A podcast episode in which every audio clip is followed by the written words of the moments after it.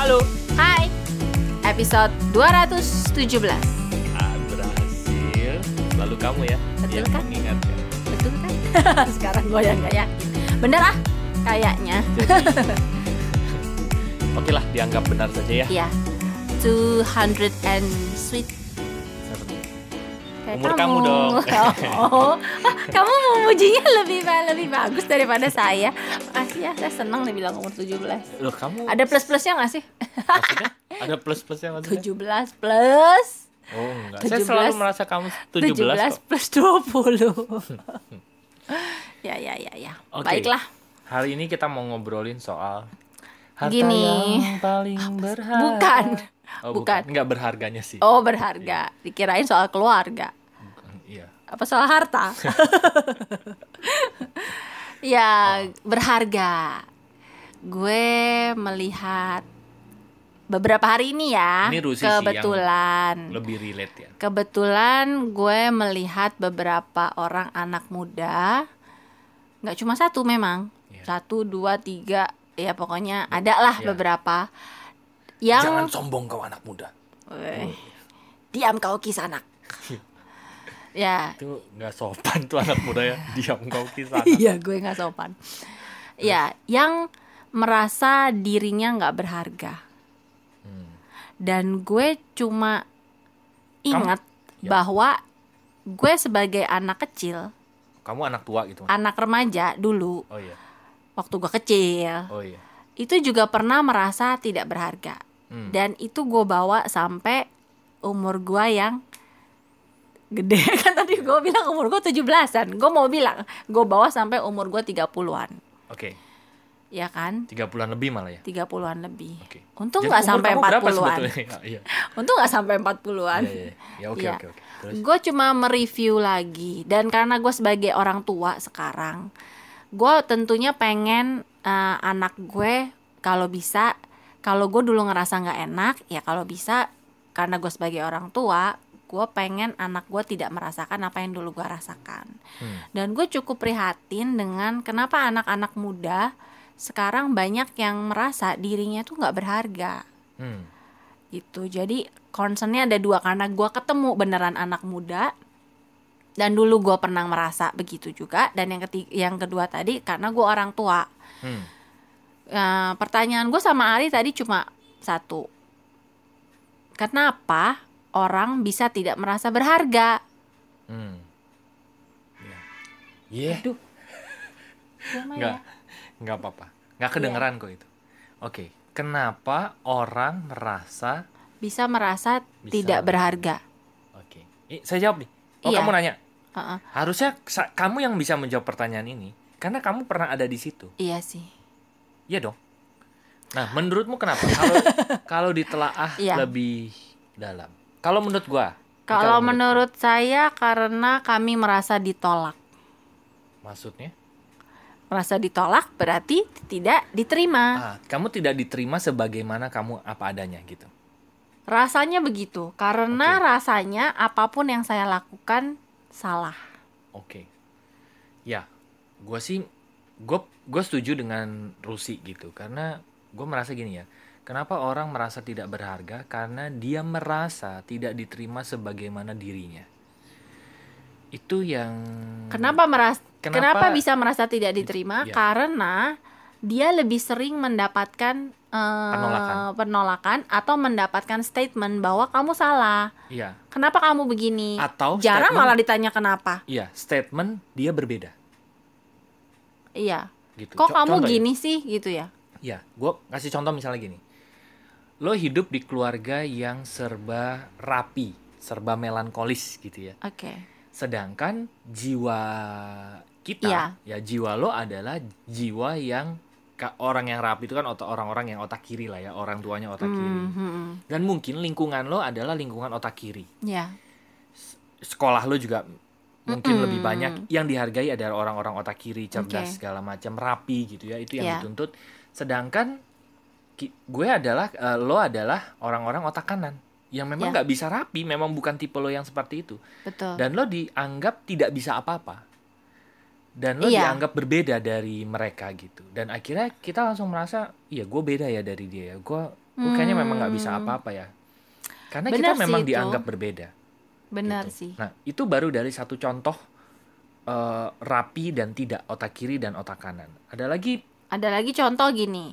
Eh sama otak kiri otak kanan juga tapi eh, hubungannya ke akademis ya, misalnya. betul Ada orang yang sekeluarga mungkin pen- pendidikan akademisnya di nilai-nilai eksaknya itu bagus-bagus gitu ya. Sementara satu anak dia otak kanan dia tertariknya pada seni, art, musik gitu. Dia memang bukan di situ bidangnya, dia ngerasa "Eh, kok kamu gini aja nggak bisa. Padahal ya memang Benar. bukan bidangnya. betul atau lo punya lingkungan yang sangat peduli dengan penampilan Iya. terus ya mereka jaga fisik gitu ya terus pakaian fashion juga mereka jaga dan lo Termasuk lu mungkin nyem- tipe orang yang yang biasa aja Santai. santai lancai kalau kita bilang iya. gitu lo misalnya nggak pernah perawatan diri dan lo memang eh, begitu pakai sendal jepit keluar udahlah. pakai kaos celana pendek buat kita nggak masalah tapi Betul. mungkin buat keluarga kita itu nggak sopan ya betul berarti kita sering dapet cap nggak so apa nggak pantas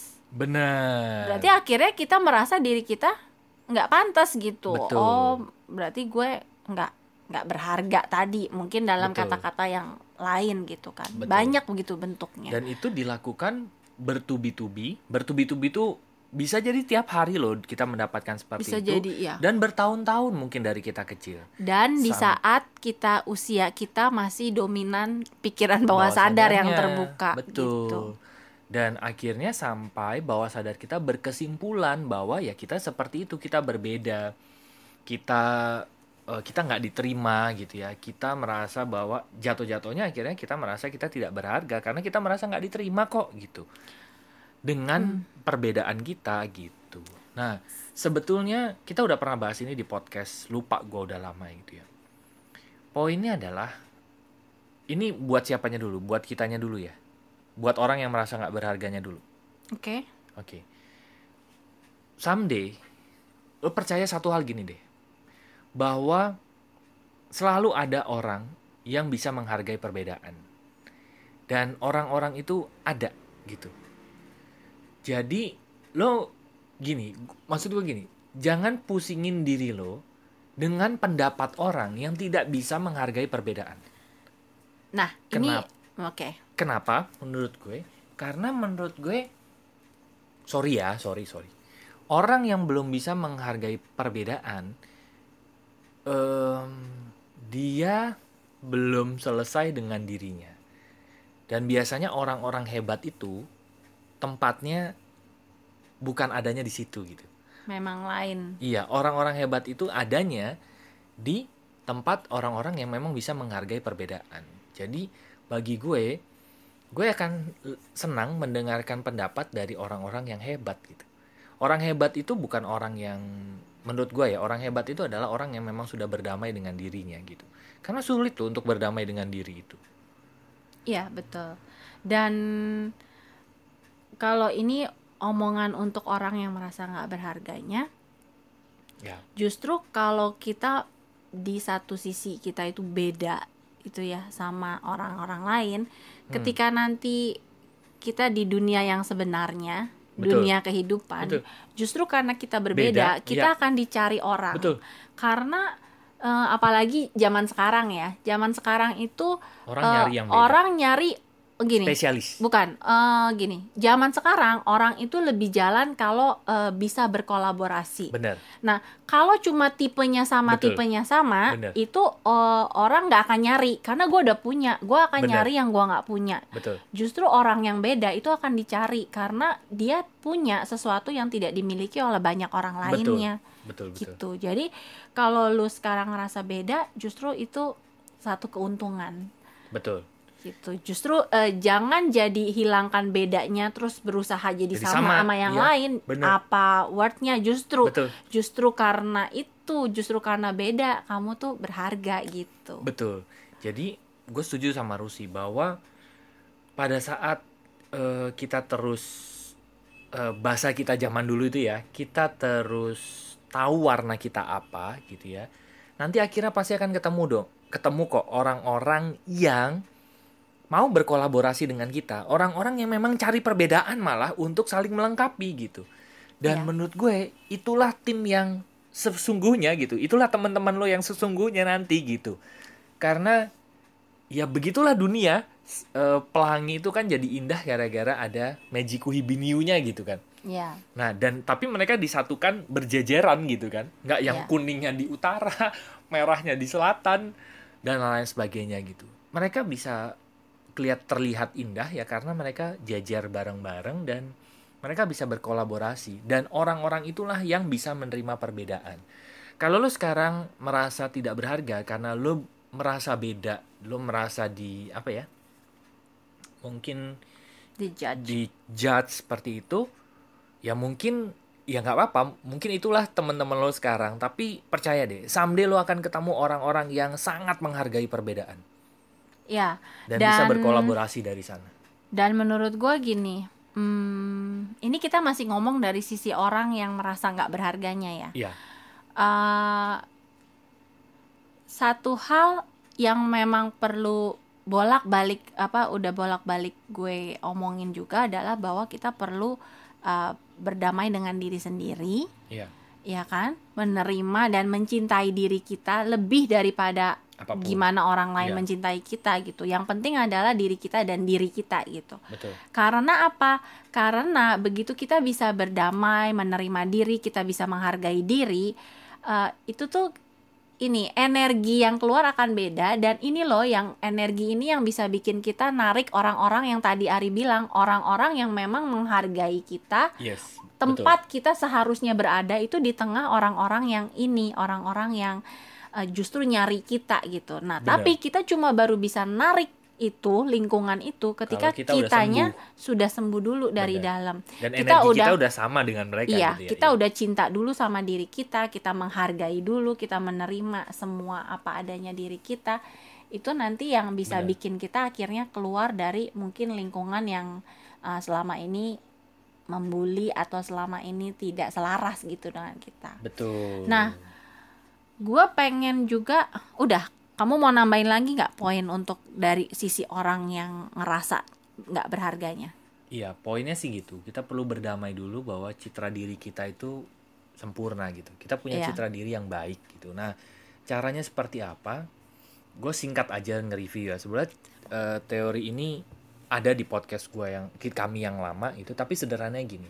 Coba lo inget deh peristiwa-peristiwa yang lo merasa dibully, lo merasa dibedain, lo merasa direndahkan, lo merasa apa ya? Lo merasa dianggap beda lah intinya Iya, gitu ya. merasa tidak diterima, Lo merasa mas ditolak. Ya, lo masuk lagi ke momen-momen itu, peristiwa-peristiwa itu. Gua eh, tahu gitu, itu nggak enak. Kalau ingat-ingat peristiwa yang nggak enak itu kan kita muncul perasaan-perasaan yang nggak nyaman gitu kan. Justru kita pengen hindari sebenarnya. Iya, dan akhirnya ud- udahlah gue nggak mau mikir-mikir lagi yang itu gitu. Dan karena memang nggak nyaman, nggak ada orang yang mau datang ke tempat yang nyaman, eh yang nggak nyaman kan sebetulnya gitu. Nah, lo masuk lagi ke ke momen-momen itu, terus lo lihat aja gitu. Eh, lo lihat peristiwa itu, jangan dihakimi gitu ya. Iya. Nonton aja selayaknya lo nonton film gitu ya. Mm-mm, mm-mm. Atau lo lihat deh bahwa itu bukan lo gitu Mm-mm. nonton kayak misalnya yang dibully orang yang sangat lo nggak kenal mungkin lo perasaannya netral netral aja kan gitu ya Hmm. dibanding misalnya yang dibully itu adalah eh apa bokap nyokap misalnya itu kan pasti nggak enak kan Le- Iya lebih. lo, lo langsung emosi kan gitu nah anggaplah lo nonton kayak lo nonton orang lain aja netral aja lo nontonin abis itu lo kasih pengetahuan baru gitu. Oh dia ngebu yang ngebully gua itu ternyata memang dia punya luka ini. Ya udah gua maklumi tapi dia nggak bisa menyakiti semua perasaan gue gitu. Poinnya adalah semua peristiwa-peristiwa yang terjadi dalam kehidupan kita yang membuat kita merasa tidak berharga diterima aja sebagai bagian dari perjalanan hidup kita. Ya memang i- begitulah perjalanan hidup kita dan diterima disyukuri habis itu dilepaskan. Gue memaafkan semua orang-orang yang membuat gue merasa beda membuat eh yang ngebully gue gitu. Ya sudah habis itu lo lepas habis itu tetaplah jalan dengan perbedaan Eh, lo punya bedanya Keunikan. apa keunikan lo apa gitu. Jadi poinnya biasanya kita cuman perlu memaafkan kejadiannya dan kita perlu memaafkan orang-orang yang bis- yang membuli kita dulu gitu dan ya kita juga perlu menerima diri tadi. Kadang-kadang kita jadi kesel sama diri sendiri. Kenapa sih gue begini? Kenapa sih gue begini? Padahal di balik apa pun itu pasti ada anugerah gitu. Jadi Betul. berusaha melihat bahwa bedanya kita itu bukan kutukan betul. Tapi justru itu anugerah yang someday Bener. akan bikin hidup kita itu berarti gitu. Betul betul. Someday-nya Nah, kapan? Never know. ya di ya di Cuman sering kali banyak yang akhirnya bedanya itu terkubur karena mereka berusaha Tadi, menjadi sama menjadi gitu. sama dan akhirnya hidupnya tidak eh, merasa hidupnya tidak berarti ya Iya. karena dia sebenarnya menjalani hidup yang bukan hidupnya Benar. gitu dia menjalani hidup sebagai orang lain Benar. Capek lu. nah gue tadi balik itu udah poin yang itu ya buat yang orang yang merasa dan gue tadi mikir oke kalau anak gue dibully Hmm. itu kenapa maksudnya gini nggak ada orang tua yang pengen anaknya dibully Hmm. dan eh, sayangnya anak itu kalau dibully biasanya nggak ngomong kita Hmm. taunya dari orang lain Hmm. nah gue sebagai orang tua itu mereview bahwa sebenarnya yang membuat anak kita jadi korban bully Hmm. bisa jadi adalah orang tuanya sendiri Hmm. Kenapa tuh? Misalnya, si anak kan yang pertama kali lingkungan yang pertama kali bisa mencintai anak itu adalah orang tua kan. Hmm. Dari dia bayi, dari dia balita gitu ya sambil bertumbuh. eh, itu adalah momen-momen yang sangat menentukan apakah seorang anak merasa dicintai gitu. Hmm. Nah, gue melihat waktu kecil anak-anak cenderung penuh tangki cintanya. Hmm. Tapi begitu mereka beranjak remaja, ini eh, pikiran gue ya. Gue berpikir bahwa ketika mereka beranjak remaja, mereka mulai punya kesukaan sendiri. Mereka mulai menemukan gayanya, pribadinya itu makin jadi gitu. Hmm. Sedangkan waktu dia kecil, ya kan dia hanya mengikuti orang tuanya modelnya begini ya, namanya juga bayi gitu kan. Hmm. Tapi begitu dia besar, dia boleh menemukan jati dirinya, apa yang dia suka, apa yang dia nggak suka, apa Ya. yang dia mau, apa yang dia nggak mau.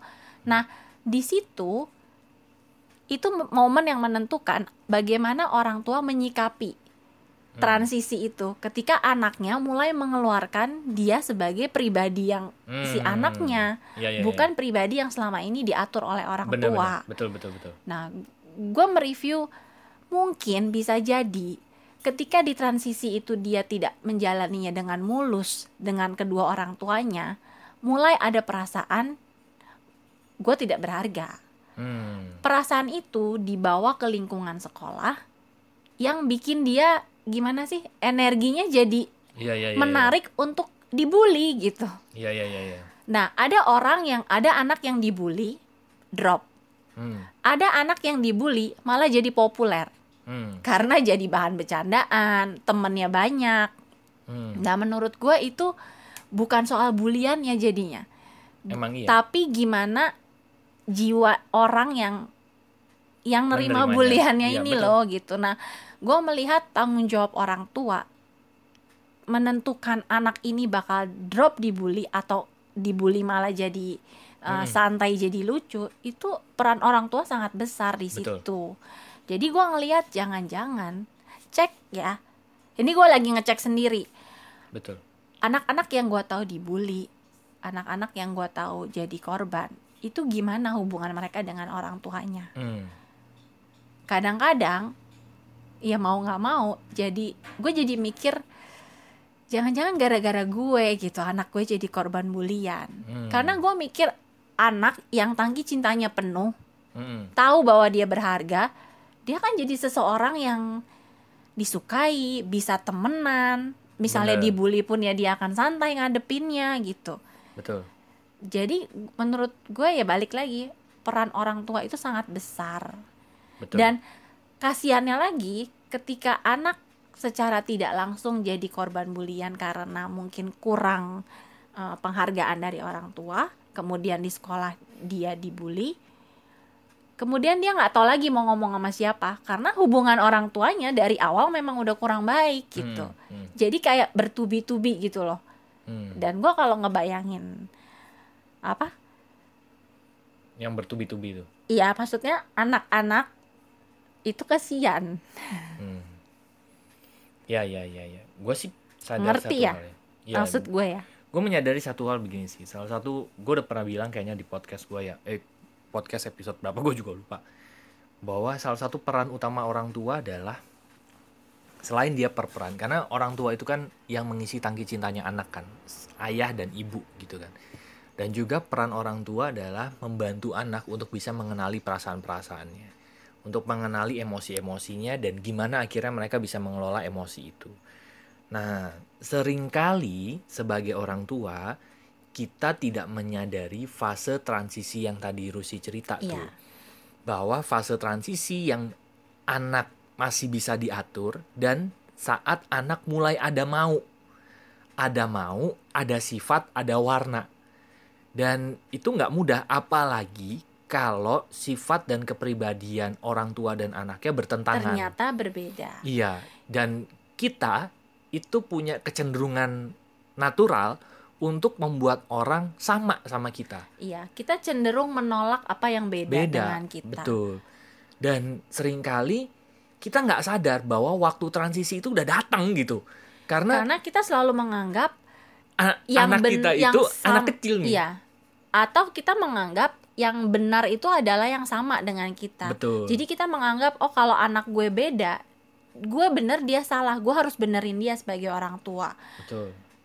Itu yang terus memang yang nggak mudah lagi terjadi. ini karena ini mungkin naturalnya orang tua ya. Orang tua itu selalu menganggap anaknya udah segede apa? Anak kecil ya dan itu ya benar. Susah loh di me- mas bener me- apa namanya me- menyadari bahwa waktu transisinya itu udah datang gitu. Ini pernah gue bahas di tulisan atau di podcast yang tentang ganti peran bahwa ada saatnya orang tua juga bertransisi dari peran orang tua jadi peran temen, temen gitu bener. di umur-umur tertentu bahwa ketika diskusi bukan lagi satu arah papa ngomongin kamu kamu dengerin itu iya. di umur tertentu bisa tapi di umur yang sudah lebih beranjak yang tadi transisi papa dengerin kamu kamu dengerin papa iya kita betul. saling dengerin kita saling ngomong mungkin itu jauh lebih eh, Betul. bisa membuat hubungan yang bekerja Bener, gitu dan betul. Eh, apa gue melihat bahwa eh, ya itu tadi sering kali kita nggak bisa menerima apa yang beda dan eh, yang lebih penting lagi gini anak itu perlu dibuat siap untuk menghadapi Hmm. eh, apa yang akan dia hadapi betul tapi betul, sering kali peran sebagai orang tua itu terus melindungi. Iya iya itu betul naluri betul Nah, yang seperti waktu itu juga pernah kita bahas bahwa perhatian Ya. pada titik yang sudah over betul itu bukan lagi mencintai, betul tapi bisa jadi mungkin Menyakiti. menyakiti. Iya, dan tidak mendidik Termasuk eh, gini, sebagai orang tua mungkin komposisi perhatian kita tadinya 100% dalam artian perhatian itu kita semuanya berusaha kita penuhin. Hmm. Karena waktu bayi ya dia belum bisa apa-apa. Tapi seiring berjalannya waktu ada hal-hal yang perlu mungkin bukan perhatiin ya, tapi kita lakukan buat dia gitu. Hmm. Seiring waktu ada hal-hal yang anak tuh perlu dikerjain. betul Mereka perlu kerjain sendiri Bener. gitu. ini kayak kayak lima langkah membangun duplikasi di Nah. MLM ya kan yang Persis. yang ya. pertama itu apa I do you watch we talk ya kan Ya. saya ngelakuin kamu lihat nanti kita ngobrol Mm-mm. ya abis itu apa I do kamu juga lakuin tapi sedikit abis itu We uh, talk. we talk gitu kan abis itu uh, you do saya ngeliat I do I watch we talk Mm-mm. ya kan abis itu uh, Saya lupa tuh. dia yang lakuin Dia lakuin sendiri. terus and they talk jadi dia udah bawa murid gitu ya Ah. dia la- lakuin lagi langkah pertama dan mereka yang talk gitu Iya. kita udah kita udah lepas gitu Iya. dan itu nggak nggak nggak mudah loh Jadi karena gua- sering kali iya, gini benar. ya sering kali sebagai orang dewasa kita kan kalau ngerjain sesuatu itu udah jauh lebih hebat daripada anak-anak. Ya. Mengerjakan sesuatu itu bukan hanya yang fisik ya.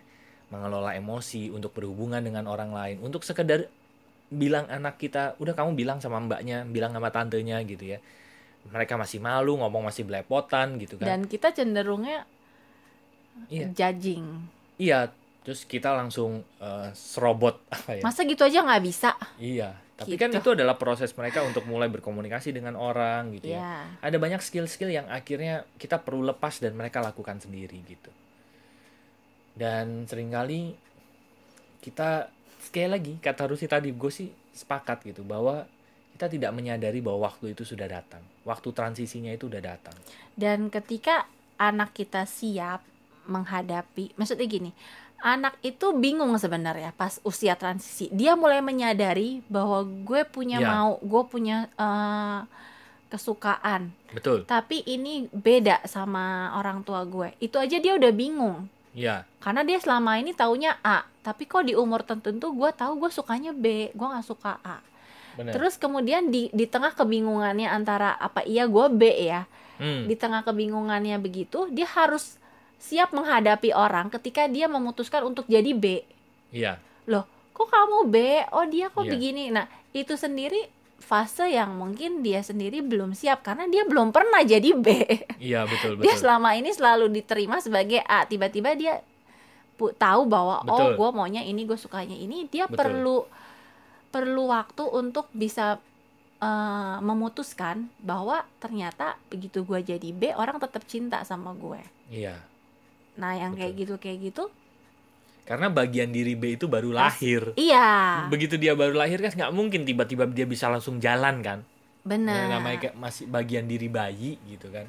Nah, jadi itu hmm, dia perlu merasa diterima dulu gitu. Iya. Dan Betul, betul, betul. cuma gua nggak tahu ada nggak sih tolong pertanyaan gue ada nggak orang yang hubungan sama orang tuanya baik, tangki Iya. cintanya penuh, Iya. citra dirinya baik, Oke. kemudian dibully. Kok gue rasa Kalau dia dibully dan dia mungkin dibully pun dia akan Nggak akan santai dan akan bercandaan gitu Iya, kan maksud gue. betul. Bukan jadi korban bulian yang drop bakal Yang- depresi maksud iya, maksud gitu. saya ada nggak kayak gitu se, se- setahu gue sih nggak ada. selogika gua sih Iya. nggak ada jadi Tapi po- tolong bedain gini ya.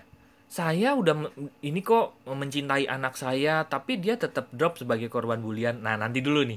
Ini perlu dibahas lebih detail nih kalau orang tuanya mengaku merasa sudah merasa mencintai mencintai anaknya tapi anaknya drop. Nah, mencintai dengan cara siapa dulu? ya kita juga udah sering Gitu. bahas bahwa sering kali Iya.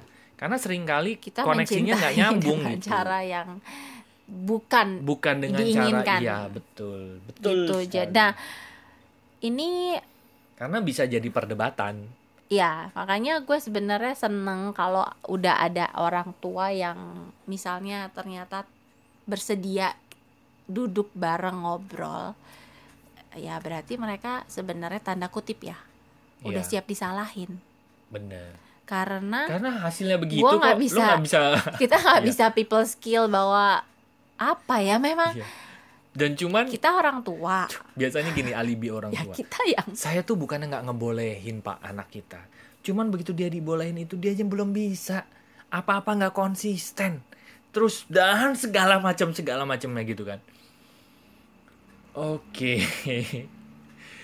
Menurut gua sih semua ada fase belajarnya, ada fase fase tadi bagian dirinya baru lahir dan dia perlu bertumbuh lebih dikasih waktu lebih banyak gitu.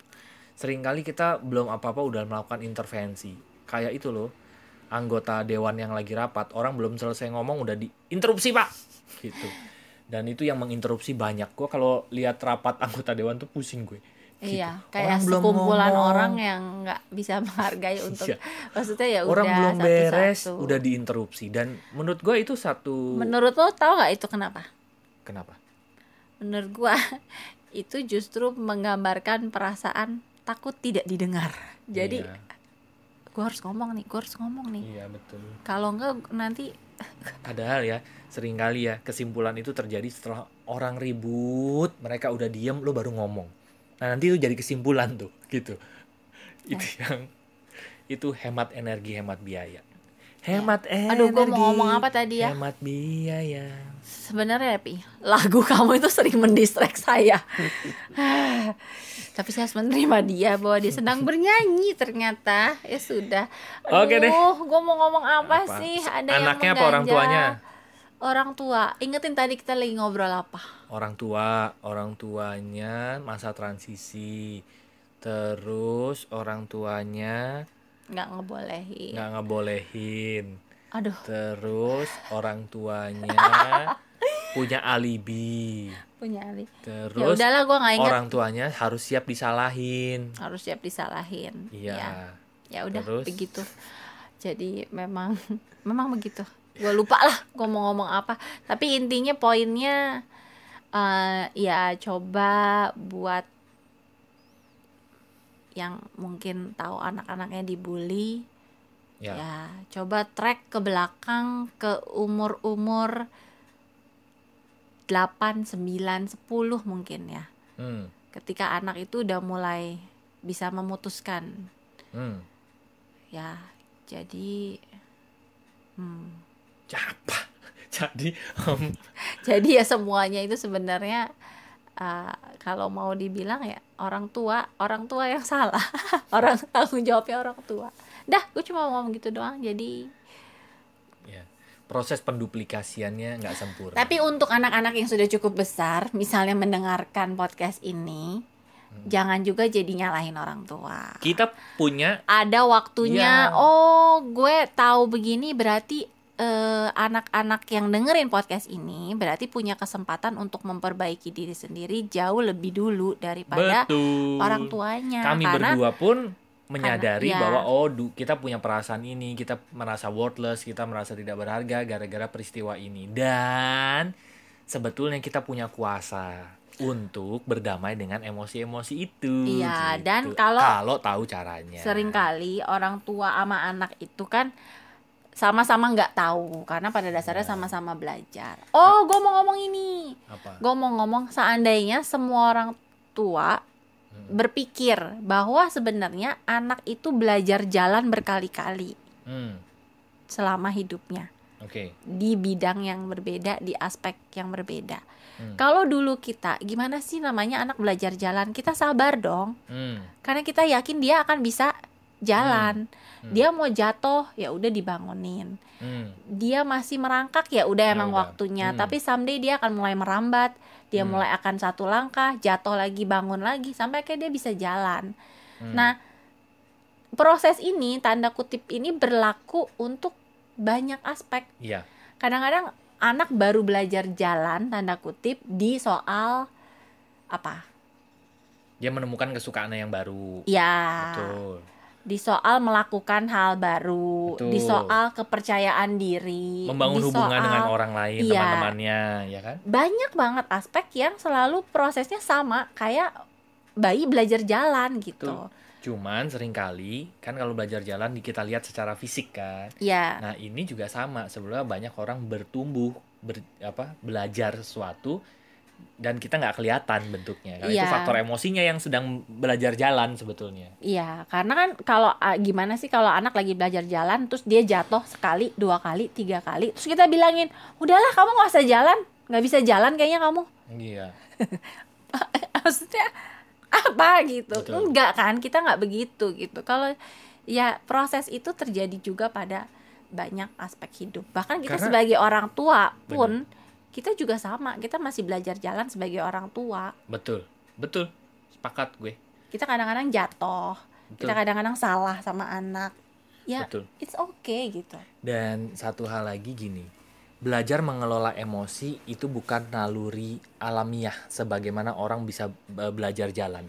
Mm-mm. Belajar jalan itu kan memang sebetulnya orang secara fisik normal ya, akhirnya dia bisa jalan. Ya. Asal dia terus aja lakuin gitu. Tapi mengelola emosi itu nggak ujuk-ujuk. Oh, gua akhirnya bisa nih mengelola emosi enggak. Kelolaan emosi itu terbentuk karena eh, terbentuk karena lingkungan gitu ya terbentuk karena kita akhirnya bisa mengenali itu nggak alamiah tiba-tiba bisa gitu Iya. kayak kita belajar jalan kayak belajar jalan ya tadi yang Lucy ceritain gitu makanya proses penduplikasian kita bisa mengenal emosi ke anak itu juga satu proses yang sangat penting gitu. dan itu dimulai dari kita orang bukan cuma anak yang harus berdamai mengenal diri dengan lebih baik orang tuanya juga harus Betul. karena itu ngefek pada Bener. saat kita mendidik anak kita Betul. gitu. Karena akhirnya kita tahu kan, nih loh eh, Mm-mm. papi mami punya perasaan ini dan papi mami ngelo- ngolahnya gini gitu. Berdamainya begini. Nah, sering kali proses penduplikasian ngajarin ngolah emosi ini kan nggak ada sebetulnya. nggak pernah diceritain malah. Gitu kan? Ya kalau misalnya kamu ada orang begini ya marah dong. Tapi mereka nggak mengenali marahnya itu nanti gara-gara apa, terus nanti netralin marahnya gimana. Jadi mereka ibaratnya sering membuang sampah yang belecetan gitu. Nggak membuang sampah tidak pada tempat membuang sampah tidak pada tempatnya. ya Kan kita ngajarin anak buang sampah pada tempatnya aja itu juga perlu waktu kan. Itu nah Dan, sekarang ya. mengajarkan anak untuk menyelesaikan sampah-sampah emosi juga text time. betul betul Soalnya betul. kita aja orang dewasa mengenali perasaan-perasaan itu juga nggak mudah karena kita belum kulino kan, belum terbiasa untuk mengenali perasaan-perasaan sukanya kuliner Iya. Tapi Ya saya udah. sukanya. kamu Oke deh. ya Bagi gitu teman-teman yang masih ingin ngobrol seputar ini, gimana sih mengolah emosi? Terus anak anak saya gini, anak gue begini, terus kayaknya saya juga oh, dulu dibully, terus gimana mengatasinya supaya saya bisa punya citra diri yang lebih, Lebih sehat. baik gitu ya, lebih sehat. Silahkan teman-teman masuk ke website kami yaitu lompatanhidup.com Nanti ada tiga page di sana, ada home buat chat, buat ngobrol, ada tombol WA-nya di sana, ada konseling dan event bagi teman-teman yang mau melakukan sesi terapi konseling konsultasi dan layanan jasa profesional kami mengundang kami event juga. Silahkan masuk ke page yang itu dan juga ada page bisnis bagi teman-teman yang ingin mendapatkan rekomendasi bisnis dari kami berdua. yeah Mau dong bisnis bareng kalian, bisnisnya apa sih? Silahkan masuk di page bisnis. Oke, terima kasih sudah mendengarkan episode. 217 Semoga bermanfaat dan sampai jumpa di episode berikutnya. Thank you. Bye bye. thank you see you